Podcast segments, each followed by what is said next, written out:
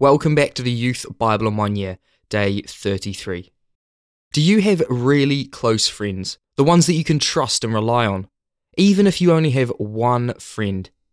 Think about that relationship and try and compare that now to the relationship that God offers you. God offers you a relationship where you don't have to do anything, but He will still love you infinitely. But how do we take hold of this intimate friendship and worship God and say thank you to Him and be obedient to what He wants us to do in our lives?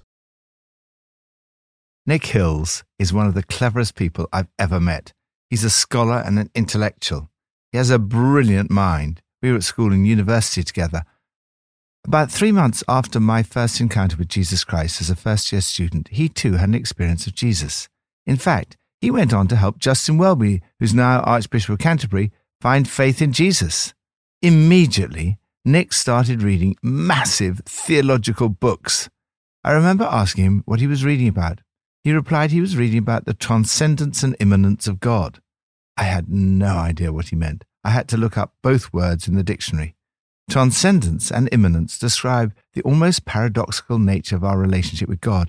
The transcendence of God means that God exists apart from and is not subject to the limitations of the material universe. He is above and beyond, surpassing and excelling, greatly superior to us. On the other hand, the immanence of God means it's possible to experience his immediate friendship.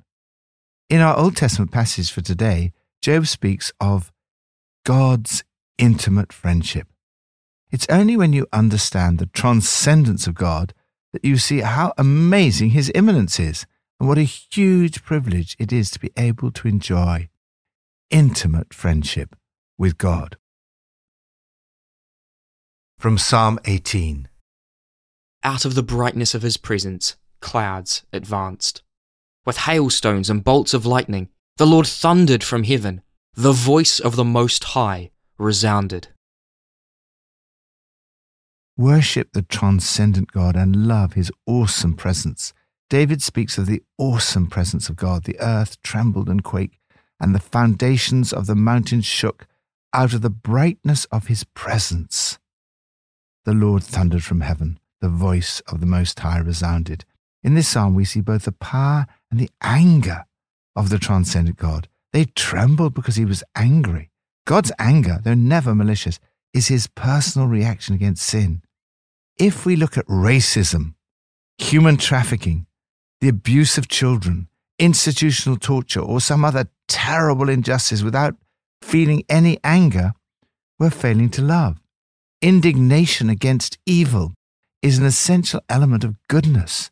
In this psalm, we see that God's anger is the reverse side of his love. Yet, this is a psalm in which David expresses his intimate friendship with God. It begins, I love you, O Lord, my strength. David did not take it for granted. He understood the immense privilege of having an intimate friendship with the transcendent God. Lord, thank you that I can have an intimate friendship with the one who created the entire universe. I love you, O Lord, my strength. New Testament from Matthew 21 and 22. There was a landowner who planted a vineyard. Then he rented the vineyard to some farmers and moved to another place. When the harvest time approached, he sent his servants to the tenants to collect his fruit. The tenants seized his servants, they beat one, killed another, and stoned a third.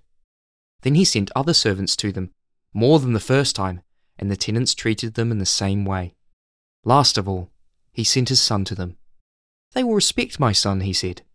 But when the tenants saw the son, they said to each other, This is the heir. Come, let's kill him and take his inheritance. So they took him and threw him out of the vineyard and killed him. Therefore, when the owner of the vineyard comes, what will he do to those tenants? He will bring those wretches to a wretched end, they replied, and he will rent the vineyard to other tenants, who will give him his share of the crop at harvest time. Jesus spoke to them again in parables, saying, The kingdom of heaven is like a king who prepared a wedding banquet for his son. He sent his servants to those who had been invited to the banquet to tell them to come. They refused to come and went off, one to his field, another to his business. Then he said to his servants, The wedding banquet is ready, but those I invited did not deserve to come. So go to the street corners and invite to the banquet anyone you find. So the servants went out into the streets and gathered all the people they could find, the bad as well as the good. And the wedding hall was filled with guests. Accept God's invitation and enjoy his intimate friendship. In the last few years, we have celebrated two major royal weddings in the UK Prince William to Catherine Middleton and Prince Harry to Meghan Markle. Imagine what it would have been like if you had opened your post and found a personal invitation to their wedding. Jesus said that all of us receive an invitation to the greatest royal wedding of all time. Jesus describes the kingdom of God as being like a vineyard and like a wedding banquet. Both of these pictures speak again of God's generosity and his amazing love for you. But God's love is not sentimental. Again, we see the reverse side of God's love and mercy, which is his judgment on those who reject his love and do evil. When the tenant seized his servants, beat one, killed another, and stoned a third, and in a final act of rebellion, when they took his son and threw him out of the vineyard and killed him, there was a judgment. Jesus is prophesying about his own death. He is the son and heir whom God sent, yet they killed him. He is the stone the builders rejected, who has become the capstone. He is the one who executes judgment. The judgment was to come about because of their rejection of Jesus. They were looking for a way to arrest Jesus. Likewise, in the case of the wedding banquet, God issues an open invitation for an intimate friendship with Him. It is such a great privilege to be invited to this royal wedding. It's a costly invitation and an open invitation. Everyone is invited. The invitation is repeated over and over again. I find it fascinating that Jesus compares the kingdom of God to a party. This is the opposite of how many people think about God, church, and faith. They think it's something somber, dull, and boring. But Jesus says the kingdom of God is a party. It's a celebration with lots of laughter, joy, and feasting. However, there were some who, when reminded of their invitation, only shrugged their shoulders and went off, one to weed his garden, another to work in his shop. Their possessions and their jobs were higher priorities than a relationship with Jesus. Some were extraordinarily rude and hostile. They seized his servants, ill treated them, and killed them. Jesus says, the king was enraged. God's amazing and wonderful invitation is not something you should take lightly or flippantly. It's a huge privilege that a transcendent God invites you to have an intimate friendship with Him. However, it is not enough simply to go along. You need the right wedding clothes. You cannot enter the kingdom of heaven on your own terms, only on Jesus' terms. Thankfully, through his death and resurrection and the gift of the Holy Spirit, Jesus has provided the clothes you need. Lord, thank you that in your love you lay on a banquet for me. Lord, I accept your invitation and come to you today to enjoy your intimate friendship. Old Testament from Job 25 to 29. I will teach you about the power of God, the ways of the Almighty I will not conceal. Oh, for the days when I was in my prime, when God's intimate friendship blessed my house. Understand the transcendence of God and know His immanence. Do you ever feel overwhelmed by the problems and difficulties you're facing? Do you doubt whether God has the power or the desire to help you? Job understood the transcendence of God. He said, I will teach you about the power of God. He points out that everything we see of God's power in the natural world around us is only the outer fringe of His works. God is powerful enough to help you. God is not only powerful enough to help you, but He also loves you enough to do so. Job knew all about the immanence of God. He'd experienced God's intimate friendship, where true wisdom is to be found. Fear of the Lord, that's wisdom. And insight means shunning evil. The fear of the Lord means respect for God. It is in this respectful relationship with God that you find wisdom. Now we know that Jesus Christ is the wisdom of God. It is in an intimate friendship with Jesus that you find true wisdom. Job describes the immense value of this wisdom. Where can wisdom be found? It cannot be bought with the finest gold, nor can its price be weighed in silver.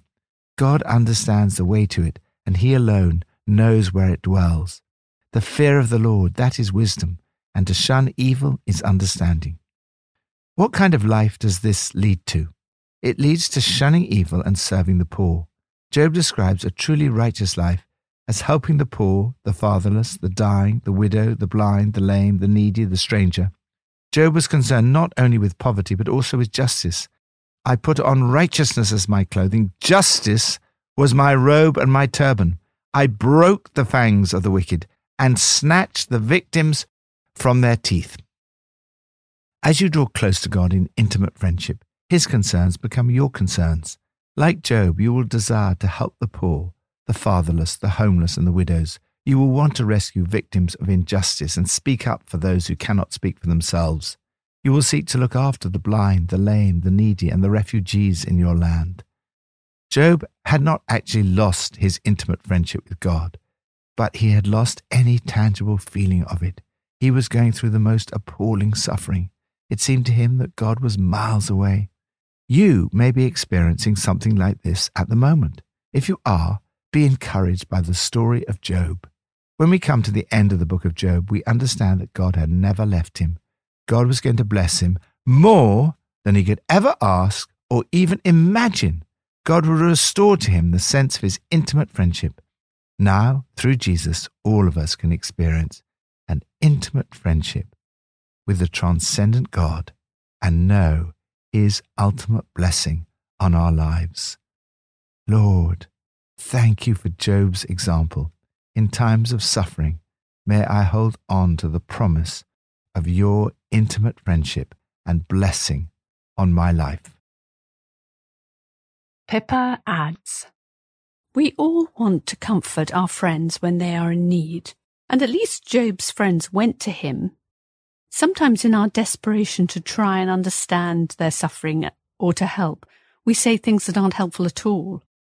It is very difficult to know how to help someone when they're facing something really terrible.